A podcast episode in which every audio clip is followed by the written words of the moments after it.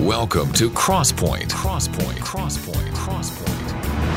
an interactive program featuring ministers and leaders of the Christian community addressing the issues that are challenging the church today. Here's your host, Mark Taylor. Our battles are ever present. Our equipping for the battle is a process. What is God's design for a victorious church? Welcome to Crosspoint. I'm Mark Taylor. My guest today is Jacquie Tyre, founder and apostolic leader of City Gate Atlanta and Kairos Transformation Ministries.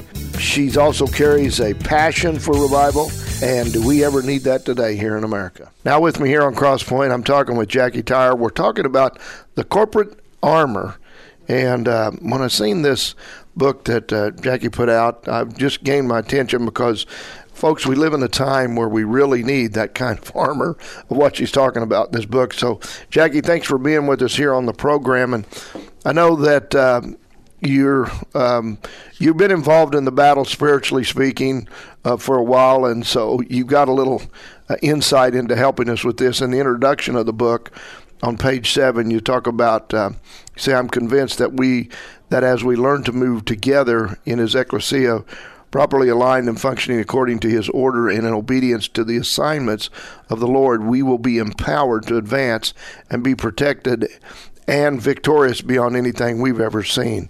So if we're doing what God's called us to do, really we can't be stopped unless we want to do it ourselves. Is that correct?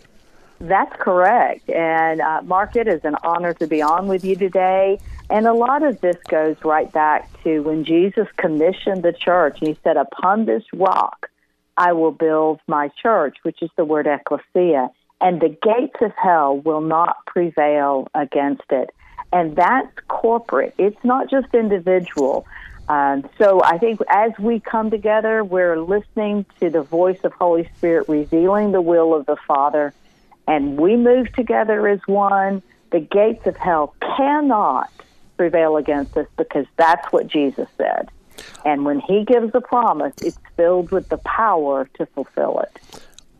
How important do you believe, Jacquie, that it is for us to be living our life in what God has called us to do in life? I mean, how important is that to us, and how much more does that affect how we can be effective in life? If the Lord our God is the creator of all life, and he's the one that formed us in our mother's wombs. And in Psalm 139, he says that before he formed us, he wrote a book about us. In other words, he set out the purpose for which we were to live.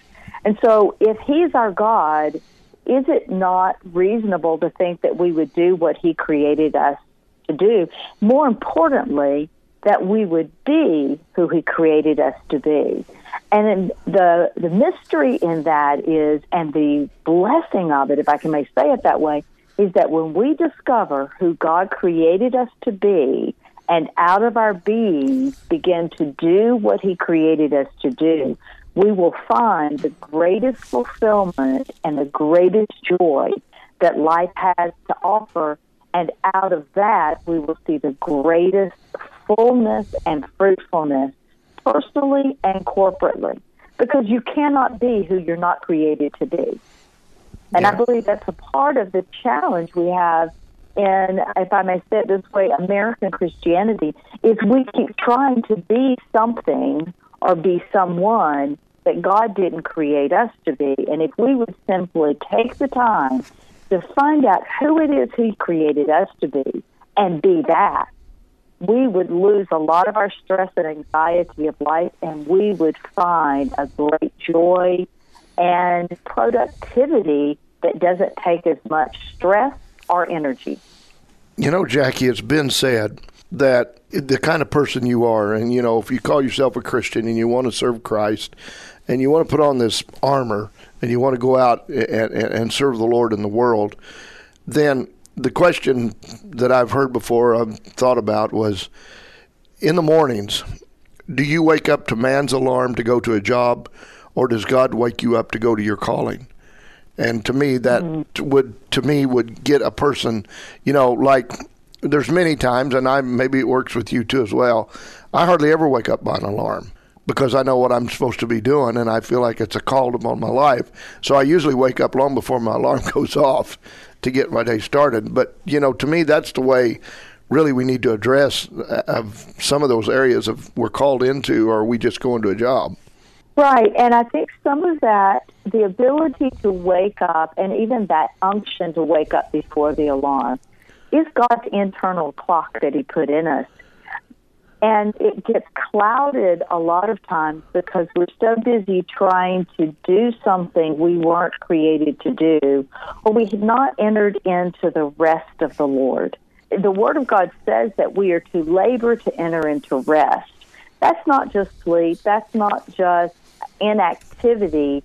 It is coming into a peace where our soul is at peace, our thoughts are at peace because we have found the rhythm of God, and we can rest in our activity, and there's a soul rest that happens that God then touches us and wakes us up.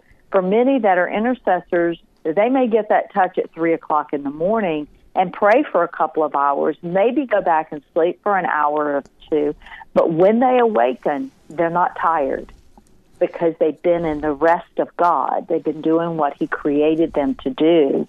And I believe that is such a key for us in this hour, because when we are who God created us to be, and we are properly positioned, then every joint supplies what is needed, and we all benefit. The entire body benefits. And Ephesians 4 says that when every joint supplies, it causes growth to the whole. And that's not just numerical growth, though that does happen. It is spiritual growth, it's emotional growth, it's all kinds of growth of the body, but also of individuals, so that we are receiving and we are giving, because supply goes both ways. Yeah. Now, in the chapter 1 of the book called The Armor of God, in the area of the blessed place, breastplate of righteousness. You say righteousness is not simply about right standing before the Lord, but also about right living as a demonstration of Christ's life to the world. What are you trying to tell us there? Look at it this way. If we have truly put on Christ, and we have Christ living in us, and we are living, as we say, surrendered as followers and disciples of Christ, is it not natural that our behaviors would line up with the one we say we're following? And I believe in our religious thinking, we can fall in two ditches. Either on the ditch that says, well, I've been made righteous by the blood of Jesus, therefore I am righteous and it doesn't matter what I do.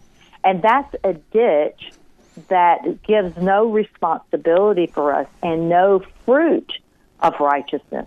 But on the other side, the other ditch could be a ditch of legalism, where we say we have to do everything exactly right in order to be righteous. And I don't believe that is true, because who among us does everything right? Who makes every decision right? We don't, but we're in pursuit.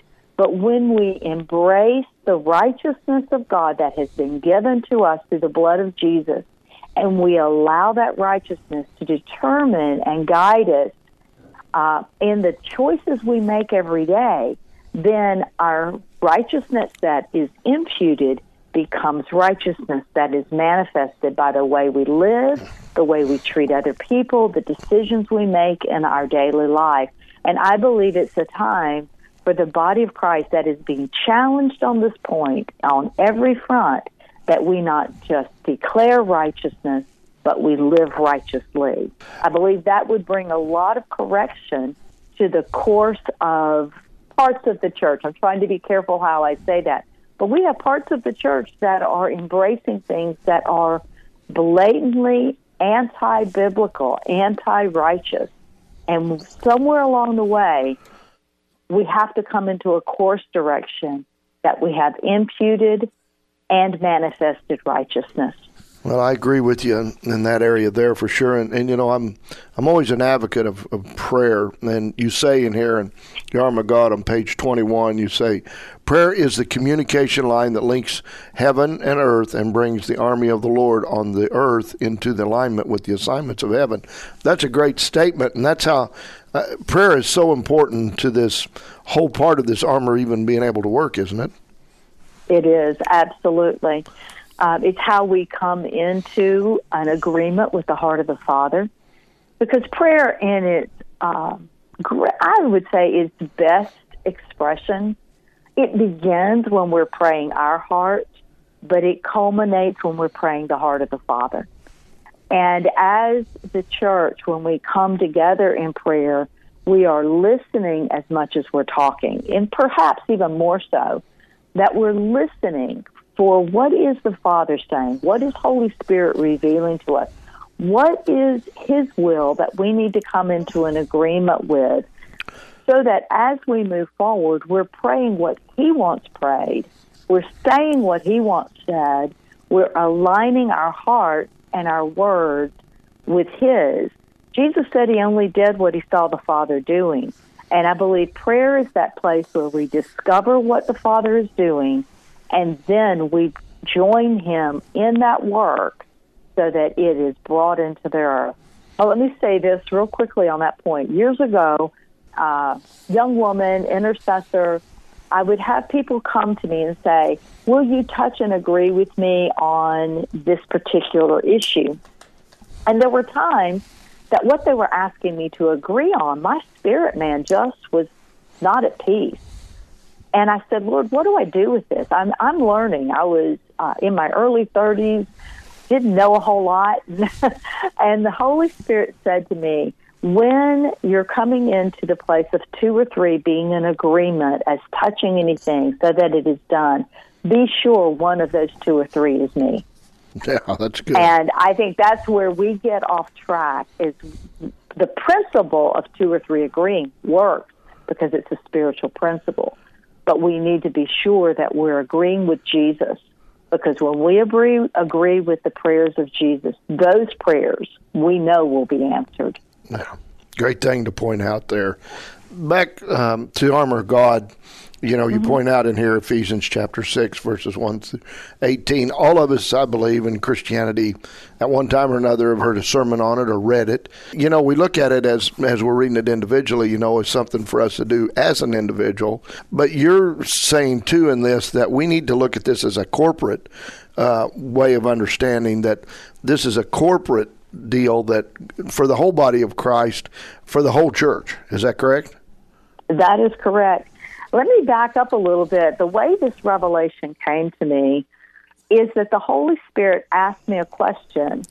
He said, if the book of Ephesians is accepted as a book to the church, in fact, most theologians, which I do not proclaim to be one, I am a student of the Word, I would not proclaim myself as a theologian, but most theologians say that the book of Ephesians is the greatest handbook for the operation of the church.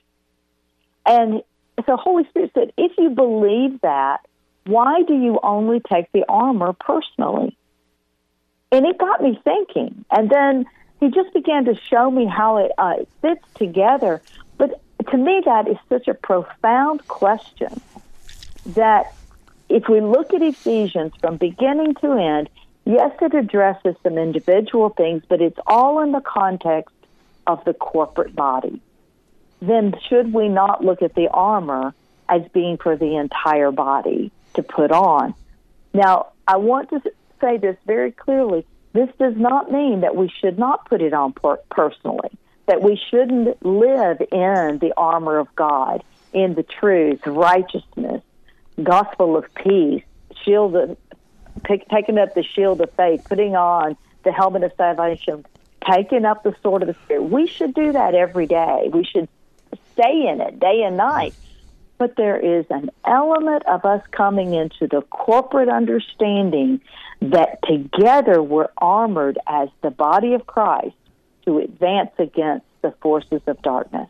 Yeah. Because they're moving together. and we must move together, armored with the very character, nature, and authority of Christ to advance.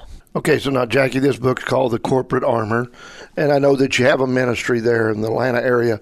Can you tell people how they can find out more about, you know, a copy of this book or maybe some of the other stuff you've done or your ministry in general? Maybe, I guess, you come and speak maybe in places and that. Could you kind of inform the people on that? I'll be glad to. Thank you so much. You can go to our website at JacquieTyre.com, and I am going to spell that for you because it's different. It's JacquieTyre.com. And in that website, you will find for our local ministry, which is City Gate Atlanta. We are a kingdom center. We do training, equipping, worship together, and minister the word on Sundays. And we're here in Peachtree Corners, just north of the city of Atlanta. Very easy to find, and have a great group of folks here. We've been in existence for 13 years. And I'll tell you, we've got people that love Jesus and love each other. And one of our main things is worship and intercession together, really operating in this corporate armor of God. The book is also available. The Corporate Armor is available through our website or also through Amazon and on Kindle if people prefer the electronic version.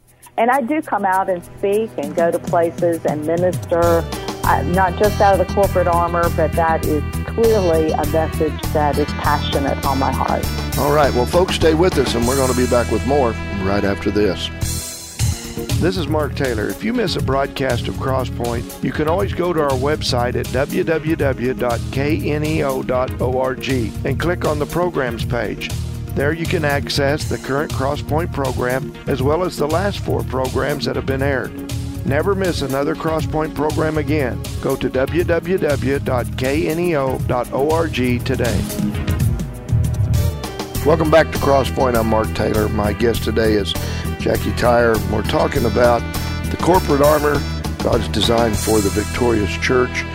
And Jackie, in the book here, another section of it, page 32, you said, in our modern culture, we have become far too independent and self-sufficient, and as a result of finding ourselves weakened and easily defeated, even viewed as a dead religious organization rather than a dynamic, spiritual, life-giving body. Why has that happened to cause the world to look at us that way? Well, I think some of it, Mark, is where I started with that statement. We're so independent. We have a tendency, I can do it my way. We have adapted, give it to me my way, and I did it my way. You can think of Burger King and some other popular songs that came along through history. And as American people, we pride ourselves on being independent. And when we are independent, we become isolated, we become self-absorbed, we can become very cut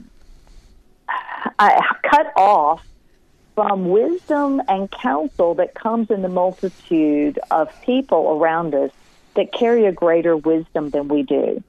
I would hate to think that I had lived out my life thinking I could figure out what to do in some of the scenarios I faced in life. I couldn't. There was no way I had the resources in myself to do that. And where I found my greatest strength and the protection for my life was when I found other people who were on a pursuit of the Lord, who were students of the Word, and who had experiences that I didn't have, who had wisdom that could look into my life from outside, not in the midst of perhaps the pain that I was walking through in a moment. They could see things I couldn't see. And I believe that when we operate in isolation and we operate in independence, we become prideful, we can become very arrogant, and we become disconnected from the realities of what people are living through. And there's a counsel of the Lord that He reserves for the multitude of counsel. He says that there is wisdom in the multitude of counsel. And I believe us negating that in so many ways in our American culture has caused us to err and move away from what the Word of God says. We've gone into independent thinking because, and we've ended up, let me say it this way, we've ended up in a place that oftentimes what the church looks like is not what it looked like at the beginning. We're not walking in the love and the power and the manifestation of the kingdom of God. I remember when I was 15 years old, Mark, I said to the Lord, the church doesn't look like what I read in the Bible. And it really staggered me. And actually, I said to the Lord, if this is all there is, I think I'll just go to the way of the world. They're having more fun. And I believe that is a question and a statement that many in the world are saying when they look at us. Because in our independence, we're not demonstrating love. We're not demonstrating community. We're not demonstrating even the power of the gospel that we say we believe. And the world is looking for the supernatural. They're looking for real community. They're looking for an embrace with people that care about each other, love each other, but also are committed to the very things they say they believe in and to the person they say they're following in Christ. It is the reality of the authentic. And I believe community brings us into an ever-increasing measure of authenticity of the kingdom of God being manifested on the earth. In the book here, you've got at each chapter where people can, ask some questions, and you have to close with a prayer. Now, have you made the book in a way that it can be used kind of like in a Bible study or cell groups or something like that? Is that the reason you kind of laid that out, or just for individual ways? It can be done both ways. I did it that way because I really felt like people needed to not just read straight through and charge on to the next chapter in an information-only manner. The Lord taught me a principle years ago of lead people to discovery. And so I present the information, I present the revelation, if you will, of what God has taken the Word of God and broken it down and allowed me to see it this way. But I really want people, as they read it, either individually or in small groups or Bible studies, that kind of thing, to have something they can discuss, get it, ask the tough question. Any revelation that is true can stand up against questions. And some of the things that we have believed over the years need some questions asked. I had to ask myself questions when I was doing the study and the research for this book. Like, God, I've never heard this taught before. Is this legitimate? What would the breastplate of righteousness on the body of Christ look like in a corporate manner? Why have I only looked at it personally? What good is it doing me? What good could it do the whole body if we were armored in righteousness? We would be coming against and being able to be victorious against the assaults of unrighteousness. So that's the context. It's just to get us to think and to ponder and process with the Lord so that the revelation and the truth that I believe I'm presenting here gets into our being, not just in a new thought pattern of what I read that, but really to let it transform us. Chapter 6, I believe, is called The Evangelist in the book. And in that chapter, you tell a story, which I would consider practicing what you preach, about, and I'll just read a little bit of it here. You talk about one of the largest electronic music festivals in the world, over 50,000 from many nations in attendance have been coming to Atlanta for 2 years, bringing witchcraft, sorcery, and all manners of wickedness with it. And then you also talk on the other page there that you begin to take teams in some of the most satanic nightclubs and raves in the city of Atlanta. Okay, so now you're going out taking some of this stuff head on with this armor. Why did you do that, and why would you want to do something like that? Why? Well, the reason why we did it is a couple that is a part of our ministry here had an outreach into the EDM, electronic dance music community.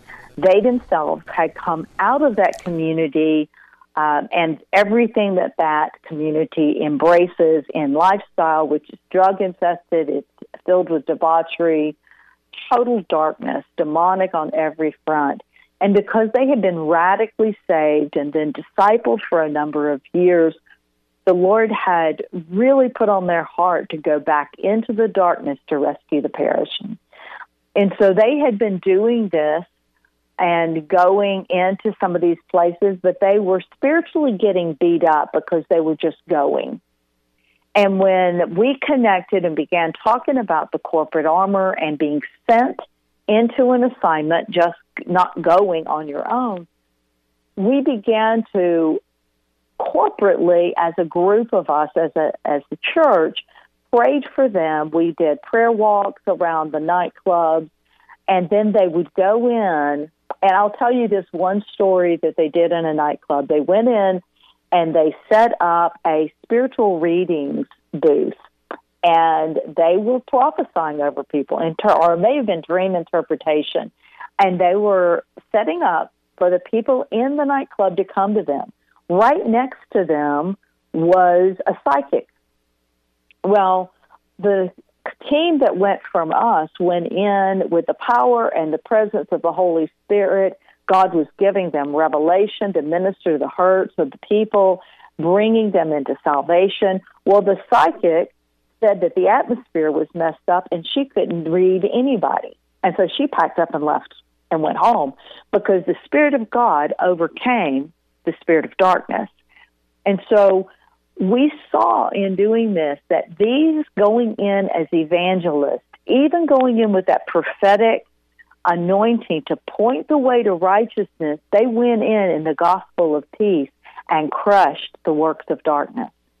And so we saw the manifestation of the evangelists being sent in, which is the apostolars, going in with the prophetic to point the way to righteousness and bring people hope in the midst of their darkness, going and carrying the gospel of peace, which is the shoes of the preparation of the gospel of peace, which is the evangelist.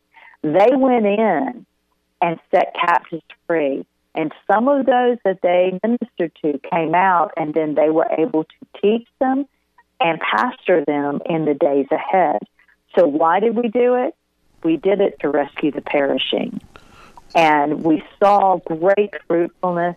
And from that one, we ended up our teams ended up at one of the largest worldwide EDM festivals, prayer walking, ministering, and setting people free, and ended up actually shutting the thing down in the spirit so that they've not come back to Atlanta again.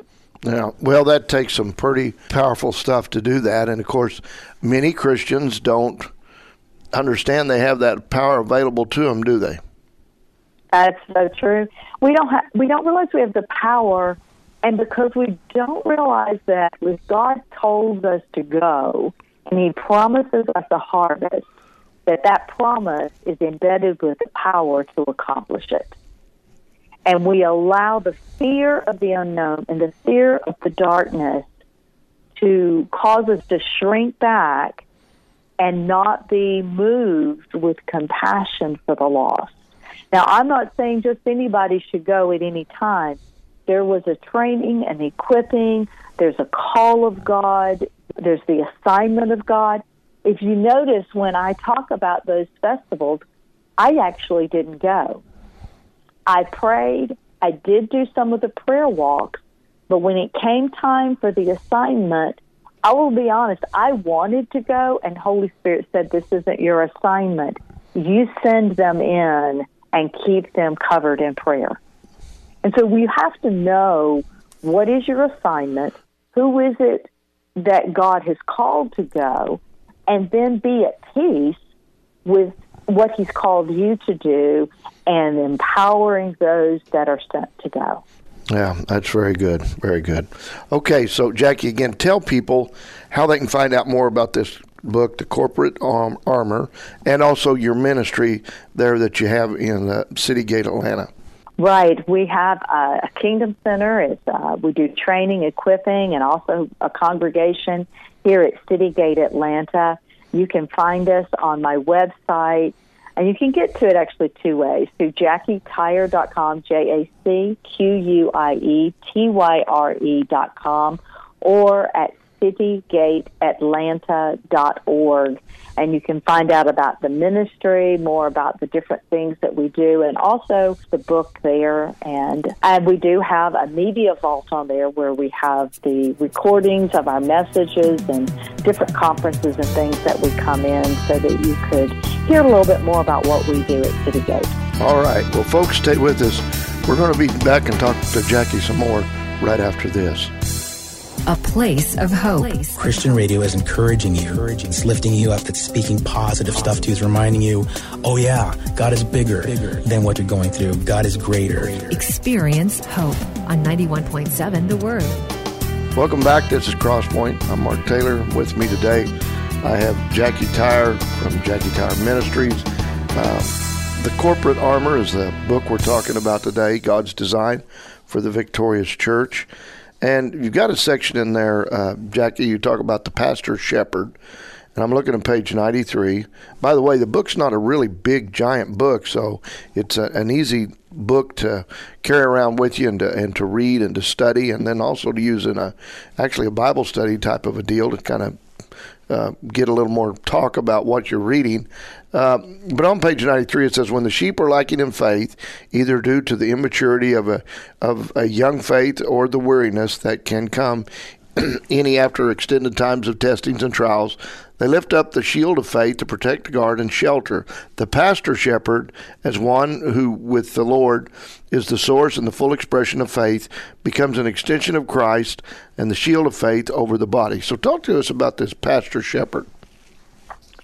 Well, I love pastors, shepherds.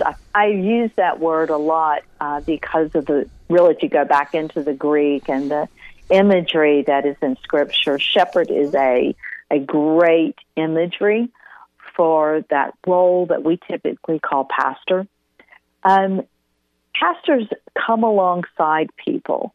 In our modern American church, we refer to the pastor most often as the one who leads the church, but the person who's leading the congregation may or may not have the shepherding pastor gift. I lead a congregation, but I'm not necessarily pastoral. I can be, but it's not my leading gift. But there are those in our midst that is their passion. They love to come alongside people, not just to keep them in the place of dependence, but to help them grow, to be refreshed, to be replenished, to lead them beside still waters, if you will, to find a place of refreshing, to set a table before them and to feed them, to help nourish them, to help them come into a place of restored strength, to come alongside the newly born again and care and nurture for them through the healing process. Because you know as well as I do that when we come into the kingdom and we see people that are coming in out of a life of difficulty or any life, quite honestly, without Christ, there are things in our lives that need the tender shepherding care of someone with greater faith than we have to help care for us and to help nurture and bring us into healing and deliverance. And then we also, when we've been busy about the kingdom work and we've gone through battles and just honestly, you get worn out at times just because you've been at it so long.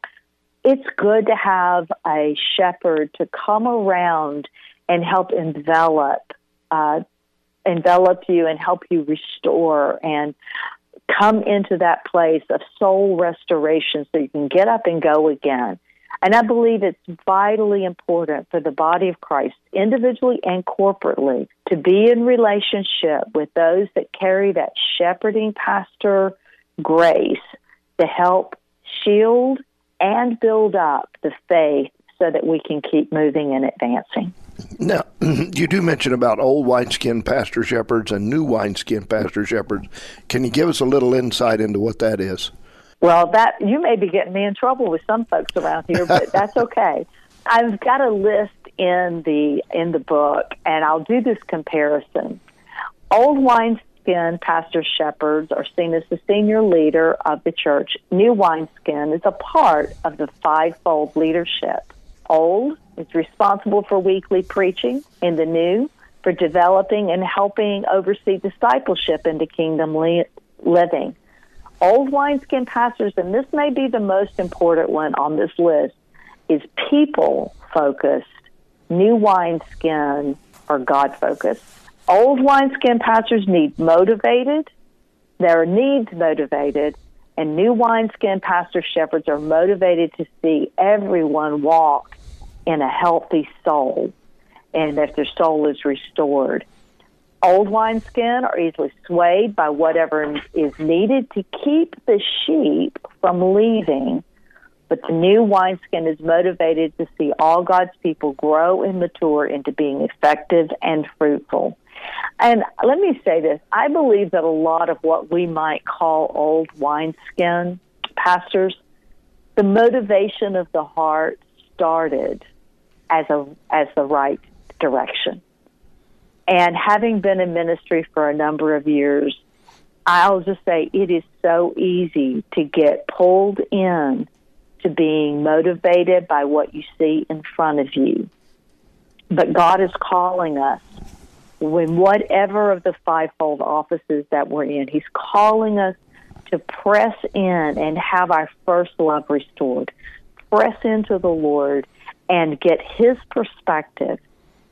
Shepherds, by the very compassionate nature that they carry, get pulled on a lot by people that are needy, people that want things, and we have to have God's perspective to know how to minister to them, to love them, care, and nurture, bringing them into maturity so that their needs are ultimately met in Christ, and they then become people that can help supply the need for others who then grow and mature, and we become multipliers of multipliers. We become those that care for others that then care for others. And the body life improves and it strengthens, and the entire body is brought into a greater measure of maturity. Do these shepherd pastors actually have to be a pastor of a church, or can they be something different out there in the corporate body? Absolutely, they can be in all kinds of places. I know those that carry that pastor-shepherd gift that are in the corporate workplace, and they shepherd the people on their job. They care for them. They become the person, if you want to envision it, as having a cubicle and somebody gets a bad diagnosis from a doctor. Do you know where they go? They go to the person in the cubicle that has the pastor-shepherd gift, because they know they can have somebody that will care for them, that will walk with them, that will care for their needs in the midst of their trauma and the midst of their problem. So it's not just limited. And I think that's where we have gotten isolated from the world in many ways, is if we have expected all of the functions of God's fivefold leadership to only function within the four walls of the church. And God is calling us to take who He created us to be, whether it's within the fivefold or you just simply have a gift of compassion and mercy. Be who God created us to be everywhere we go. If you're in a restaurant and you're prophetically gifted, ask the Lord, what would He have you say to your waiter in a way that is non-religious? Don't say, "Thus saith the Lord." Just minister life to them. If you're an evangelist, ask questions that would lead them to discovery. If you're a shepherd, you may notice that the waiter that is caring for you that day looks down or sad or like they're carrying a real weight. Ask them how you can pray for them. Be the shepherd in the moment. And I believe this is going to cause the body of Christ, the church, to become more impactful and legitimate, if you will, to the world around us, because they will see that our faith is alive and who we are is consistent day in and day out. Chapter 9 of the book, the or number 8, I guess it is the teacher. You say there on page 103, today we desperately need kingdom leadership teachers who have the mind of Christ with solid biblical base and understanding to bring the body into fuller manifestations of the mind of Christ, which is the strongest defense against the mind attacks of the enemy within the church. It is lacking a biblical understanding. There are gaps, though, which the enemy can infiltrate, even the core foundational beliefs that are critical to the faith. Tell us about that. If you watch some of the reports that are out through some of the system, the people that do research, like what do people believe?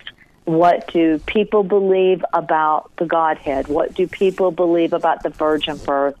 And this is not just people in the world, this is people in the church. What do people believe about abortion? What do people believe about homosexuality? And you will find such a broad scope of answers. And you start looking at what people believe, and you're like, where did they get that? It's not in the Word of God. When we have, and I hope this is not too controversial for your show, but when we have churches and believers going, it's okay for abortion. I had somebody confront me recently that abortion isn't murder. Life doesn't begin until breath comes. And I'm thinking, whoa, wait a minute. Where did they get that? This was a pastor. I was so dumbfounded. I mean, I shouldn't be. I know that. I know they believe this. But they had the nerve to confront me on a social platform that I was being a heretic because life did not begin until the baby took its first breath. That's what I'm talking about. We need some good, solid biblical teaching that especially, well, for all ages, but I'm very concerned about our children that are not being taught the basics of foundational truth. That Jesus is the only Son of the living God, that He came, He was born of a virgin, He lived a sinless life, He suffered, He bled, He died, He went to the cross, He was buried, and He was resurrected. Simplicity of the gospel. It's not being taught with clarity the way I was taught as a child. And the things that I learned growing up in the church where the Bible was broken down and taught week after week at church, but also in the home. And actually, I'm old enough that those foundations were still in school. And we need that restoration in the church, because if we lose the standard of truth that is eternal, then we are going to lose a lot of things, including our children and our grandchildren. And it is of great concern because they're being indoctrinated by ideologies and by people behind the ideologies that are willing to be bold and courageous, far often more so than the church. And it is time for us as the followers and disciples of Christ to stand up and be willing to say, this is truth and that is not. Yeah. And I'm in a passionate place right now because I see the demise of a nation going on around us because we've lost hold of what is truth. Yeah. And who is truth. Yeah, I agree completely. You know, on 10 is the concluding thoughts part of your book. You say the journey of pursuing an understanding of what the Holy Spirit spoke to me so many years ago has gone through many phases and seasons, and I'm certain that are more to come. I'm grateful for the delays and the restraints of the Holy Spirit placed around me over the years that kept this book from being written till now. Why? Well, I believe when I first received this revelation, some of the teaching of the fivefold had just begun coming out.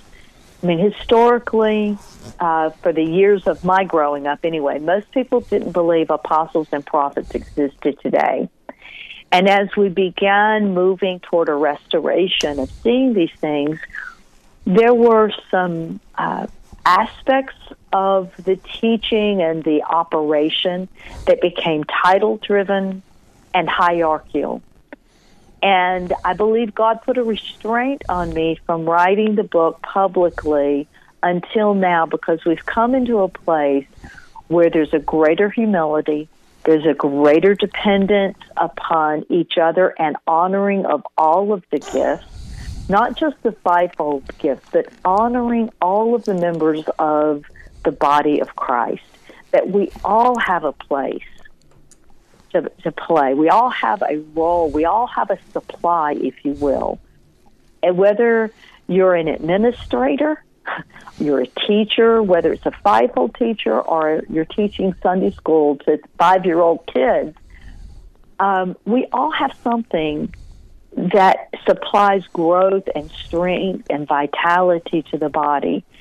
And I believe the restraint was to bring me into a greater maturity and a greater understanding of how the body of Christ in its totality is to function together, honoring and preferring one another in love and in the fear of the Lord, operating, strengthening each other, encouraging one another while we can encourage one another. And so I believe some of the restraint was for my own personal development, but it was also for the development of the broader body of Christ to be ready to receive the corporate armor without it getting twisted or used in a hierarchical, commanding, demanding way. That's not what this is about at all. It really is about the strengthening and the empowering through the blood of Jesus and the Holy Spirit for us to be who He created us to be. Well, the book's entitled The Corporate Armor, God's Design for the Victorious Church. Jackie, again, tell us, our listeners out there, how they can find out more about this book. Go to JackieTyre.com, JackieTyre.com, or citygateatlanta.org, and you will find a link on the page. It's actually on the home page to go to the book. You can order it there. It's also available on Amazon. And we would be honored for any of your listeners to come join us sometime. We'd love to meet you. Reach out, and if you have questions, I would be more than happy to try and answer those or find somebody who can. All right. Well, Jackie, thank you so much for being on Crosspoint with us. Thank you so much, Mark. It's been a delight. Well, folks, great interview today. You know, she was quoting the very scriptures in the Bible, in Ephesians, in different places. And Jackie was telling us how to use the Word of God as the place for our corporate armor. The very Bible I hold in my hand right now, along with the book that she wrote, you know, these are powerful things. But the Bible is the greatest book that's ever been written. It's the inspired words of God. The very essence of life can be found there. The book accurately directs everybody's life for every day. Shows you what eternity holds for those that will follow it. The Bible contains the most important words you're ever going to read and certainly ever follow. Be sure to join us again next time as we again discuss issues that are facing our church and affecting it. Have a great week and allow God to use you for His purposes so that greater things can be done. Make your life count in God's plans for eternity. I'm Mark Taylor. Crosspoint is a program produced in Studio 101 at KNEO Radio. Not all of the views on Crosspoint reflect those of the management or staff of KNEO. You may contact the Crosspoint program at 10827 Highway 86 East, Neosho, Missouri 64850, or by email crosspoint@kneo.org.